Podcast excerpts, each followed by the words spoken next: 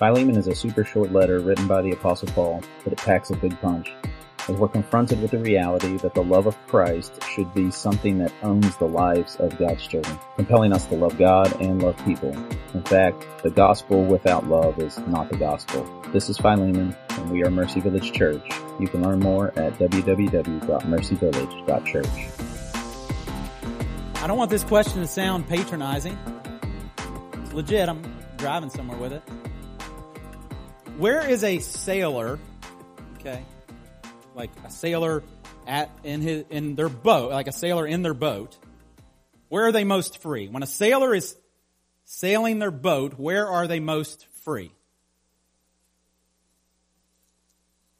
On land? In the water. In like super shallow water or the right water. I told you it sounded patronizing, right? You're like almost ashamed to answer because it's like super obvious. It's supposed to be super obvious. What I'm driving at and, and what we'll see in the, the book of Philemon is that God has a different definition of freedom than what culture normally does. Whereas culture would say freedom is to be able to do whatever you want whenever you want to. Right? At least that's what the signs would say that people carry around. That actually is kind of a dumb idea. It doesn't, life doesn't really work that way. There are constraints that are placed on all of us. The Bible talks about one. I'll just get all my cards out on the table right off the bat. 2 Corinthians 5, 14 through 15. It says this, for the love of Christ controls us. Right? Like that word control doesn't sound like freedom, but it's what the Bible says, for the love of, of Christ controls us. Because we have concluded this, that one, Jesus has died for all. Therefore all have died, and he, Jesus, died for all. That those who live might no longer live for themselves. Again, that doesn't sound like freedom, according to maybe what the culture would say but to live for him who for their sake died and was raised. Philemon, this short letter, which we're only going to spend two weeks in, Philemon pushes in on this idea that we can define freedom on our own terms as being to, able to do whatever we want whenever we want to, which brings us back to the sailboat analogy. I didn't come up with that sailboat analogy. Uh, I don't even know if Tim Keller did, but he was the one I read say it. He says about obviously the sailboat. It has to be in the right depth of water. They have to trim their sails in a certain way, right? Like they have to constrain themselves to certain restrictions to actually be free. He says this in the same way human beings thrive in certain environments and break down in others. It's obvious. Unless you honor the givens and limits of your physical nature, you will never know the freedom of health. Some of you are more focused on health than others. Um, I'm the others. Most of you are the some of yous. We're working on it. I can testify to the fact that if you don't honor the givens and the limits of your physical nature, you will never know the freedom of health. You see that, you see that distinction there? Unless you honor the givens and limits of human relationships, you will never know the freedom of love and social peace. This is true. What he's about to say, it's dramatic, but it's true. If you actually lived any way you wanted, never aligning your choices with these physical and social realities, you would die quickly and die alone. Right? If I ate whatever I wanted to, trust me, I would not probably be living I would not be among the living right now. And if I acted however I wanted to, my family would no longer be with me. I would be alone. I mean, I just would be alone. It's true. You are then not free to do whatever you choose. That is an impossible idea, not the way freedom actually works. You get the best freedoms only if you are willing to submit your choices to various realities. Here's the key words. If you honor your own design. Freedom is found in knowing who you are and who you're supposed to be and going all in on that idea. That's freedom. And according to God's definition of freedom. You're made to do that in two places. One we just saw in 2 Corinthians. You're to do that in relationship with God through Jesus. But also in relationships with others. John Donne in uh, 1624 said, No man is an island. Any man's death diminishes me because I am involved in mankind. He's getting at this idea that none of us float through this life by ourselves. A band you've never heard of called New River Coal. They lasted about eight months. I had some friends in the band. They said it like this. No man is an island entire to himself, but a piece of the continent. That was John Donne's quote. Or so John Donne wrote, and I do not dispute. And then they said it the way Appalachians can understand. We can't get nowhere alone. Right? We are made, designed for a relationship with God, a loving relationship with God, and a loving relationship with others, and true freedom as your soul was meant to experience it, as your heart is meant to experience it, is found in that place. And Philemon is all over that. Well, Paul is all over that in his letter to Philemon. God's understanding of freedom is crucial to this short letter, 25 verses long. We're only here two weeks. If I could sum it up in just a few sentences, I would say this. This is my summary of Philemon. The love of Christ should be something that owns the lives of God's children. It should own us. We should be owned, compelled by, led by the love of God. And that love compels us in turn to love God and love people. The gospel without love is not the gospel. That's what Philemon would be summed up as. Next week, Paul's going to make a really powerful request of Philemon. We'll see that. This week, he starts out with some greetings and some pleasantries, some blessings. This week we see the love of Jesus changes people. Simple. The love of Jesus changes people. Father, what we know not, please teach us. What we are not, please make us. And what we have not, please give us. In the name of Jesus we pray. Amen. The backstory is a little bit of the backstory. We'll get more of the backstory next week. A little bit of the backstory we kind of can pick up in verses 1 through 3. Paul, a prisoner of Christ Jesus, and Timothy, our brother, these are the authors of the passage of this letter.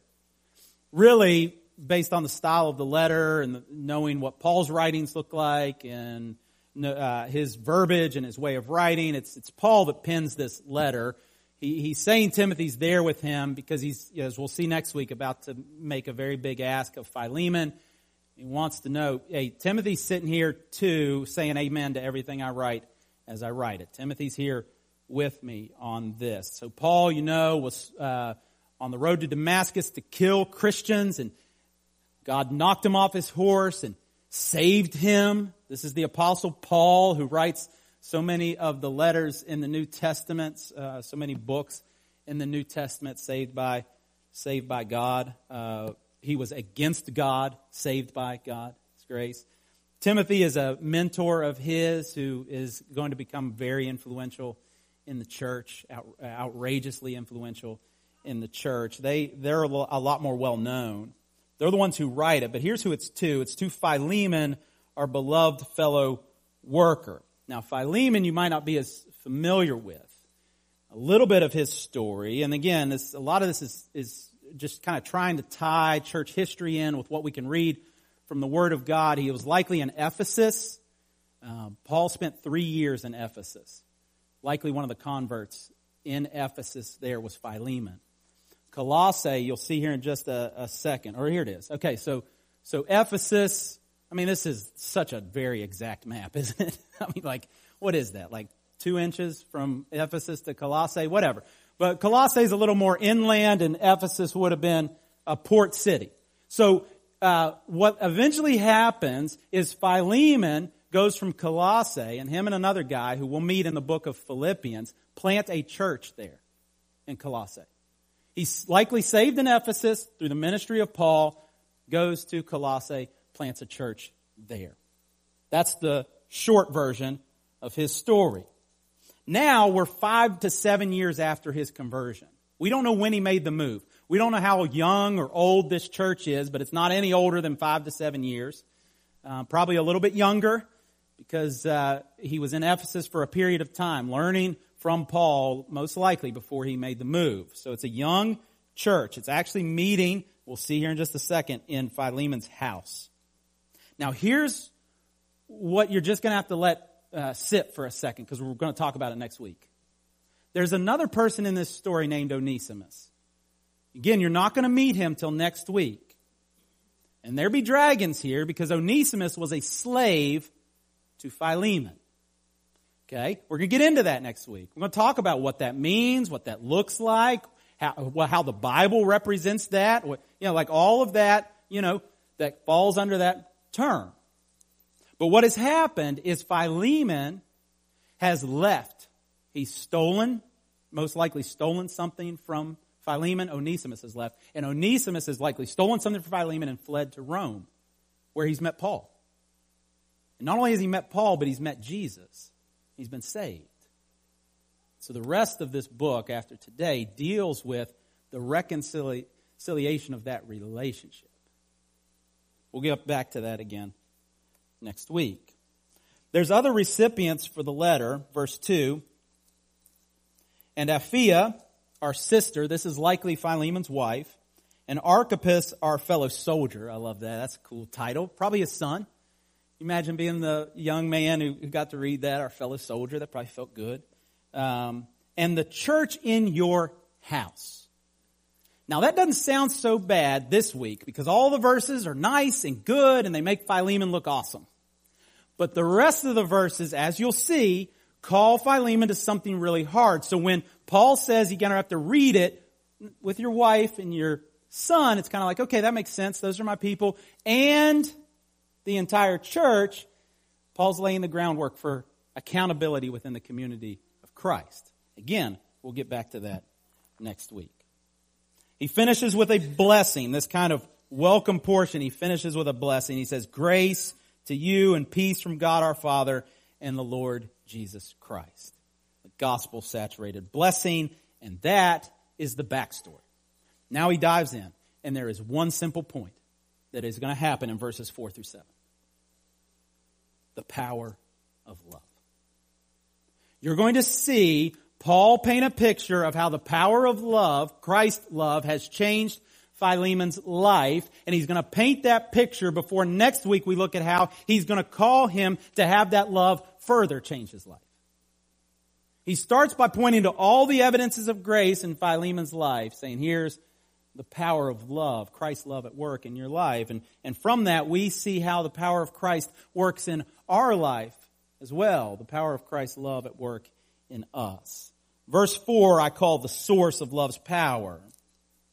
He says, I thank my God always when I remember you in my prayers. He's about to really talk up Philemon.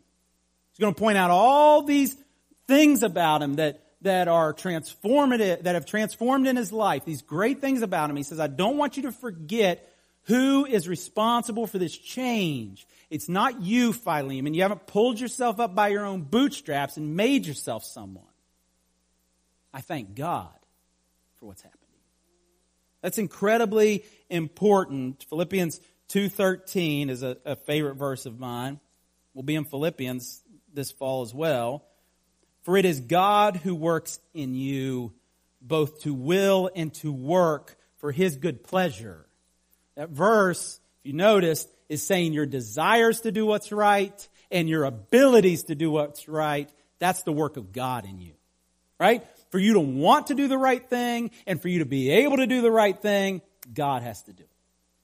So that's how he starts with Philemon. He says, I thank God for this. It's his work.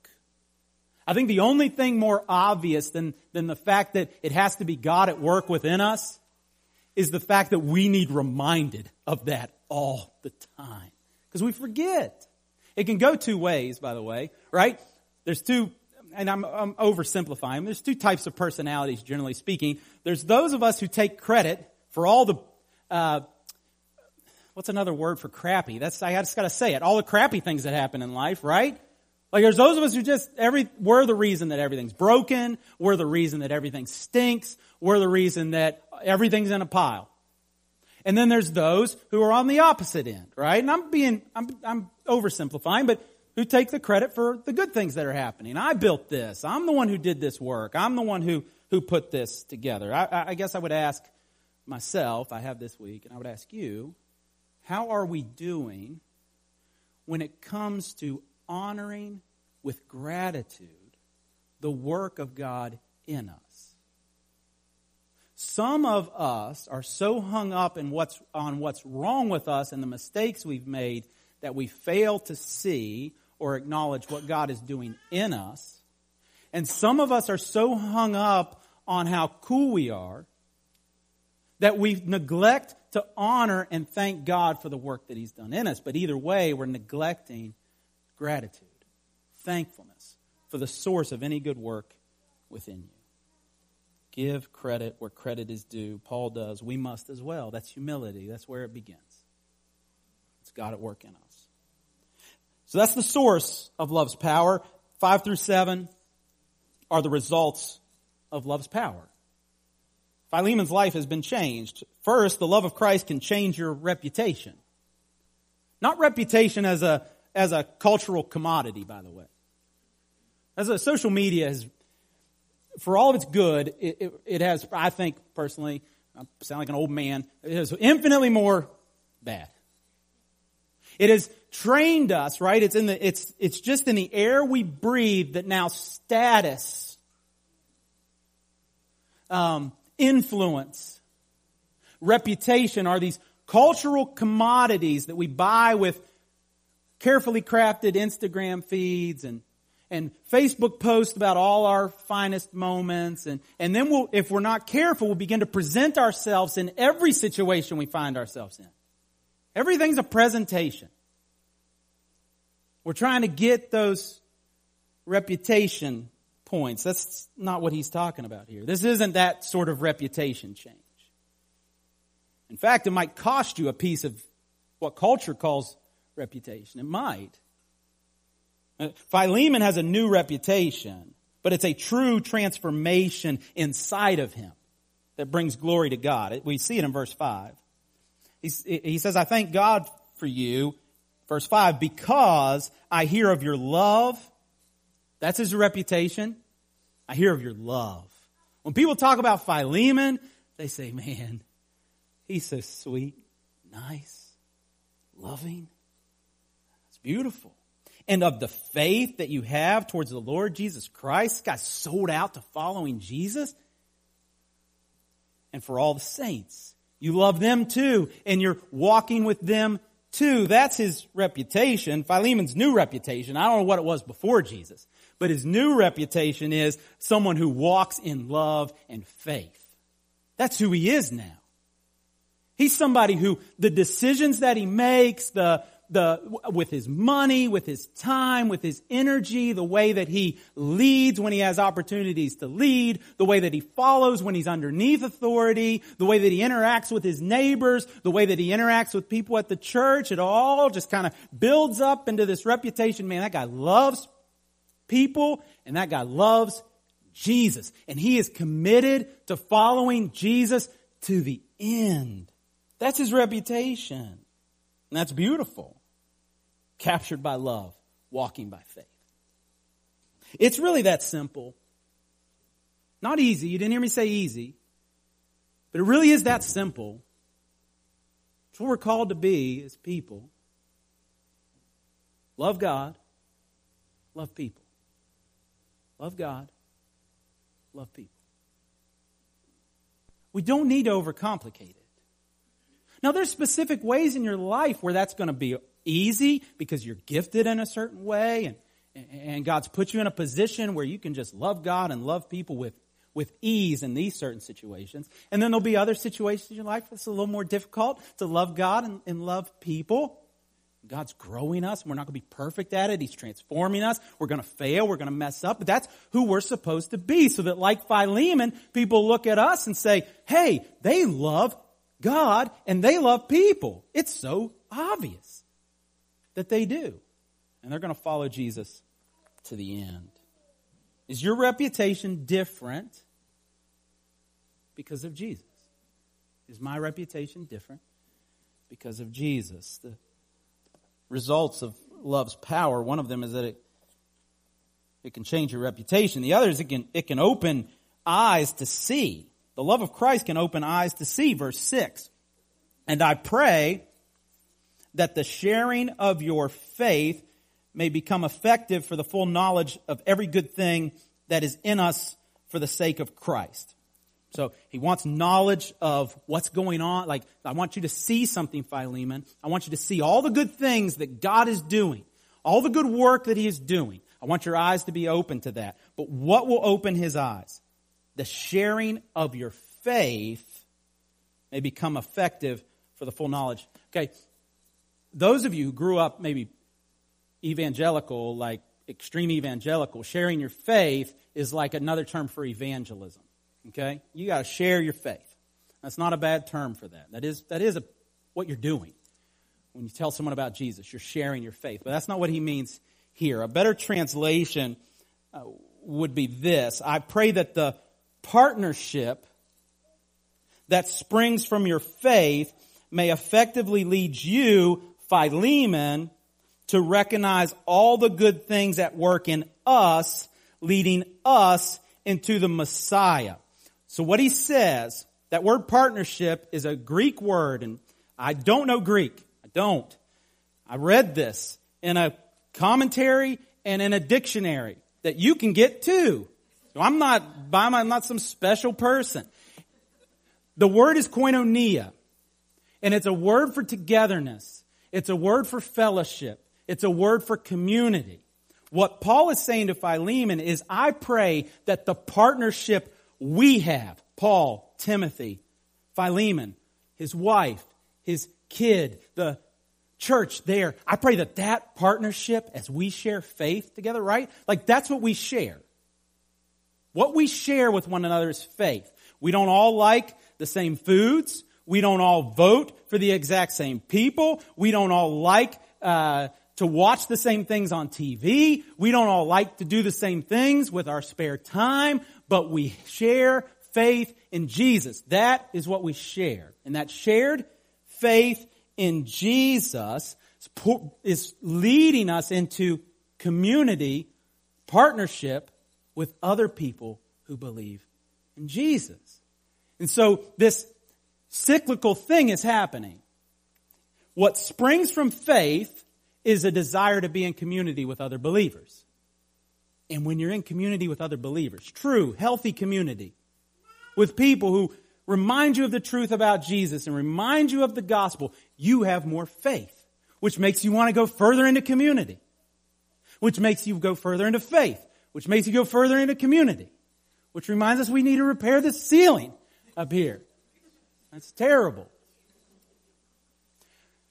I won't point to it again. now it's in my head. Fine. That's the idea. Faith leads to, to godly community. Godly community leads us further into faith. That's one way you know if you're in good, godly community. Does it stir? Not all the time. It's not going to be perfect. But are there moments where it's stirring you to love Jesus more? Right? Again, that's not the only community you're going to be in. We live in a world, a fallen world. But are you setting aside time in your life to be with other believers, other people who love Jesus, so that your faith can be strengthened together. That's what he's praying for because in that place, eyes are opened to see the beauty of Jesus. And Paul is banking on the, this brotherhood, this sisterhood, this koinonia next week. You'll see. He's banking that this relationship he has with Philemon is, is, is strong because of Jesus. Last thing, and this one's my favorite the love of Christ can bring refreshment. It can bring refreshment. He says, For I have derived, he's still speaking to Philemon, for I've derived much joy and comfort from your love, my brother, because the hearts of the saints have been refreshed through you. So you want to make, what makes me the happiest when I think of you, Philemon? Is I think about all the saints in Colossae as they come through your home, as they see you out at the market, their hearts are always refreshed from your presence with them. You maybe know people like this. That when you're with them, I've got a friend named Raf. He, he says those relationships, those interactions, he calls them a cup of cold water for the soul. There's certain people maybe that when you're with them, maybe not every time, again, we're imperfect people, but consistently you see them bringing refreshment into your life. Like a cup of cold water for the soul. Philemon was that type of person. Is that your default? Do you do people feel refreshed when they're with you? Or do they feel inferior to you? Or do they feel maybe scared to talk to you or scared to approach you or, or they feel lesser because, right? Like, I'm only speaking because I tend to have people, I make people feel that way sometimes. Only the ones super close to me though, really. Those are the only people I really hurt. weird how that works, isn't it? R.C. Sproul, one of the greatest communicators of all time. I, I, went back and found this. That's him as a young man. He's passed on since this. But this little story, you probably can't read it. I had to walk all the way over here to read it. R.C. Sproul was arguably the most effective communicator of the last century. If you're familiar with his ministry, you know how effective he was as a, as a communicator. I, I would put that in the, in the camp of of uh, Christianity. I mean, there's been a lot of other effective communicators, but I've always been struck by the question he'd ask his wife, Vesta, after each lecture or sermon. Instead of wondering, how did I do, he'd ask, was I kind? I think for us to be people who bring refreshment to others, we have to stop worrying about winning we have to stop worrying about being right all the time. We have to stop worrying about getting our way, pushing our agenda, and start asking the question, am I kind? Was I kind? Again, that's not about not delivering hard truths to people, but are you kind in the way you do it? it we've got some Philemons in this church. Like what happens sometimes with a sermon like this, and it should happen. It, it, I think it should be like this holy dissatisfaction. Like we hear this stuff, and there should be a part of us that says, I need more grace from God to grow in these areas. That should be happening right now in this room. It's happened for me this week. We should be challenged. I need to grow. I need to change. But let me affirm you as well, because that should be another thing that happens when you read this. You should also be able to look at your life and say, I see that Jesus is working in me too. He's doing things inside of me. Speaking of reputation, I look around this room. As I prepared this sermon, I saw face after face after face of people who I know I have a front row seat to your growth are growing more and more into a reputation of people who following Jesus and loving people is becoming the most important thing in your life. Love God, love people. That's the reputation of many of you in this room, and it makes my heart happy eyes being opened to see through the fellowship of believers. There are people who are sitting in this room who, when they walked through the front door, and this isn't everybody's story, there's other people who didn't feel this way. So don't, right? Like the work isn't done. Like we still need to grow in this area, but there are people who would testify that they walked into this door, and maybe it's just the right day. They came in on the right day, and koinonia, fellowship, friendliness, togetherness just smacked them right in the face. And they felt safe. And they felt seen and they felt loved. Okay? And they're here today knowing more about who Jesus is and following more closely with Jesus because they saw that. That's beautiful. That's an ex, that's an encouragement and an exhortation. Let's be more like that. Let's be more like that. And refreshment. I'll be really real with you guys. Some of my very deepest wounds come from within the church. I've been in church since I came out of the womb, basically. And at every stop along the way, I've been wounded. Many of my wounds, not all of them, many of my wounds come from within the church. But hear me today. And I thought about this hard. I didn't want to say it just to be dramatic. I wanted to mean it. All, every single one of my deepest moments of refreshment are touched by the people of God. It might not only be the people of God involved in those moments of refreshment, but as I look around the table or I look around the room in those moments of deep, deepest refreshment in my life, the people of God are there every time. It might not be everybody's story, but that's my story. I say that to say this. This journey that we call Mercy Village Church to get where we are right now has been one of the most refreshing seasons of my life. Absolutely without question. My heart has been refreshed through you. You, you, you, you, you. Thank you for letting me be your pastor. Thank you. In particular, to those who know me the best. We have all sorts of reasons to walk away. Thank you for letting me be your pastor. My soul is full. Through you guys, thank you. That's all the verses for today. That's the introduction to the letter. That's the power of love. Can change our reputation. Can change uh, our eyes can be open to see things that we haven't seen before. The love of Christ can bring refreshment to people. Next week, we're going to see that play out in a way that's a little bit difficult. But we'll watch, we'll do that together as people of God. But remember this for today.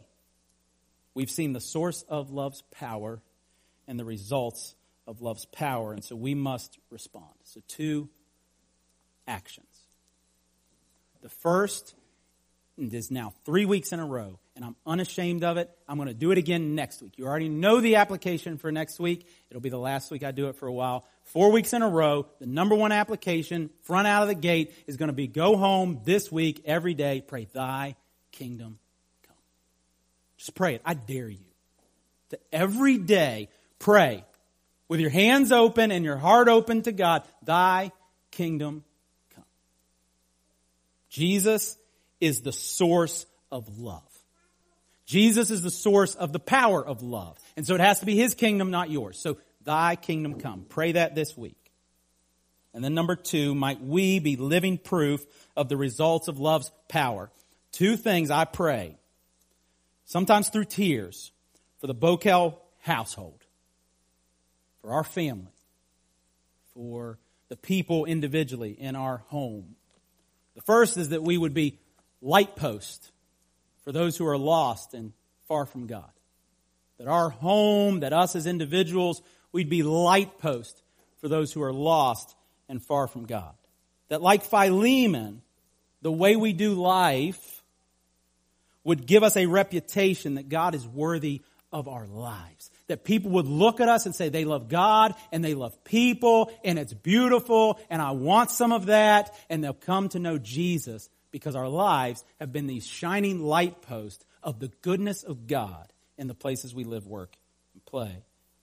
Number two, and this is where I think of Philemon the most, that our homes would be outposts for the family of God. Light post for those who are lost and far from God, outpost for those who are the family of God. That like Philemon, our homes, us as individuals, we would be safe harbors of refreshment for our brothers and sisters in Christ. That that would be our reputation.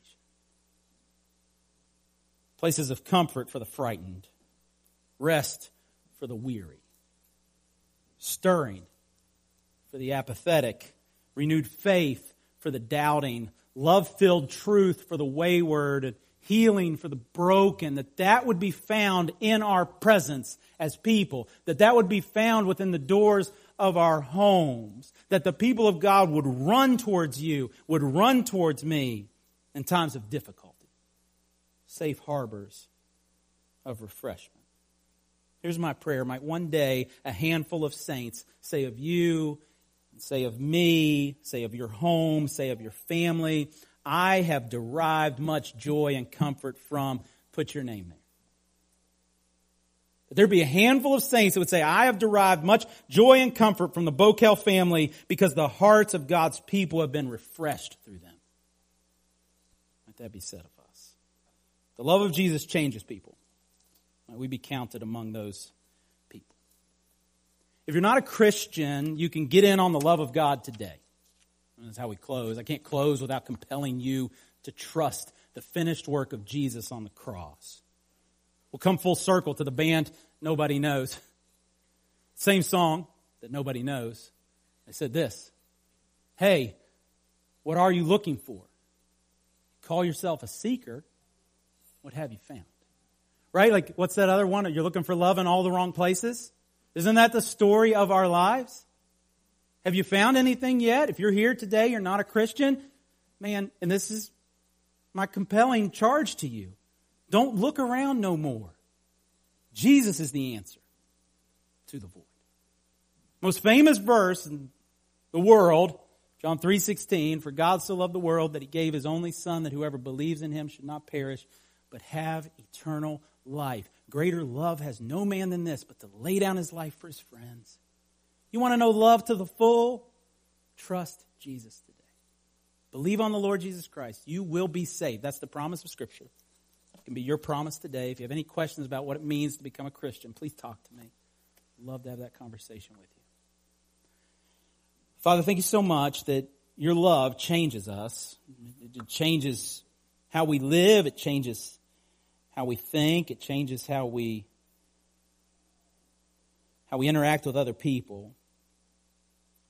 Might we this week be thy kingdom come people, truly. Do that work in our hearts. Might we just be a little bit more that than we were at the start? I, I still need more of that.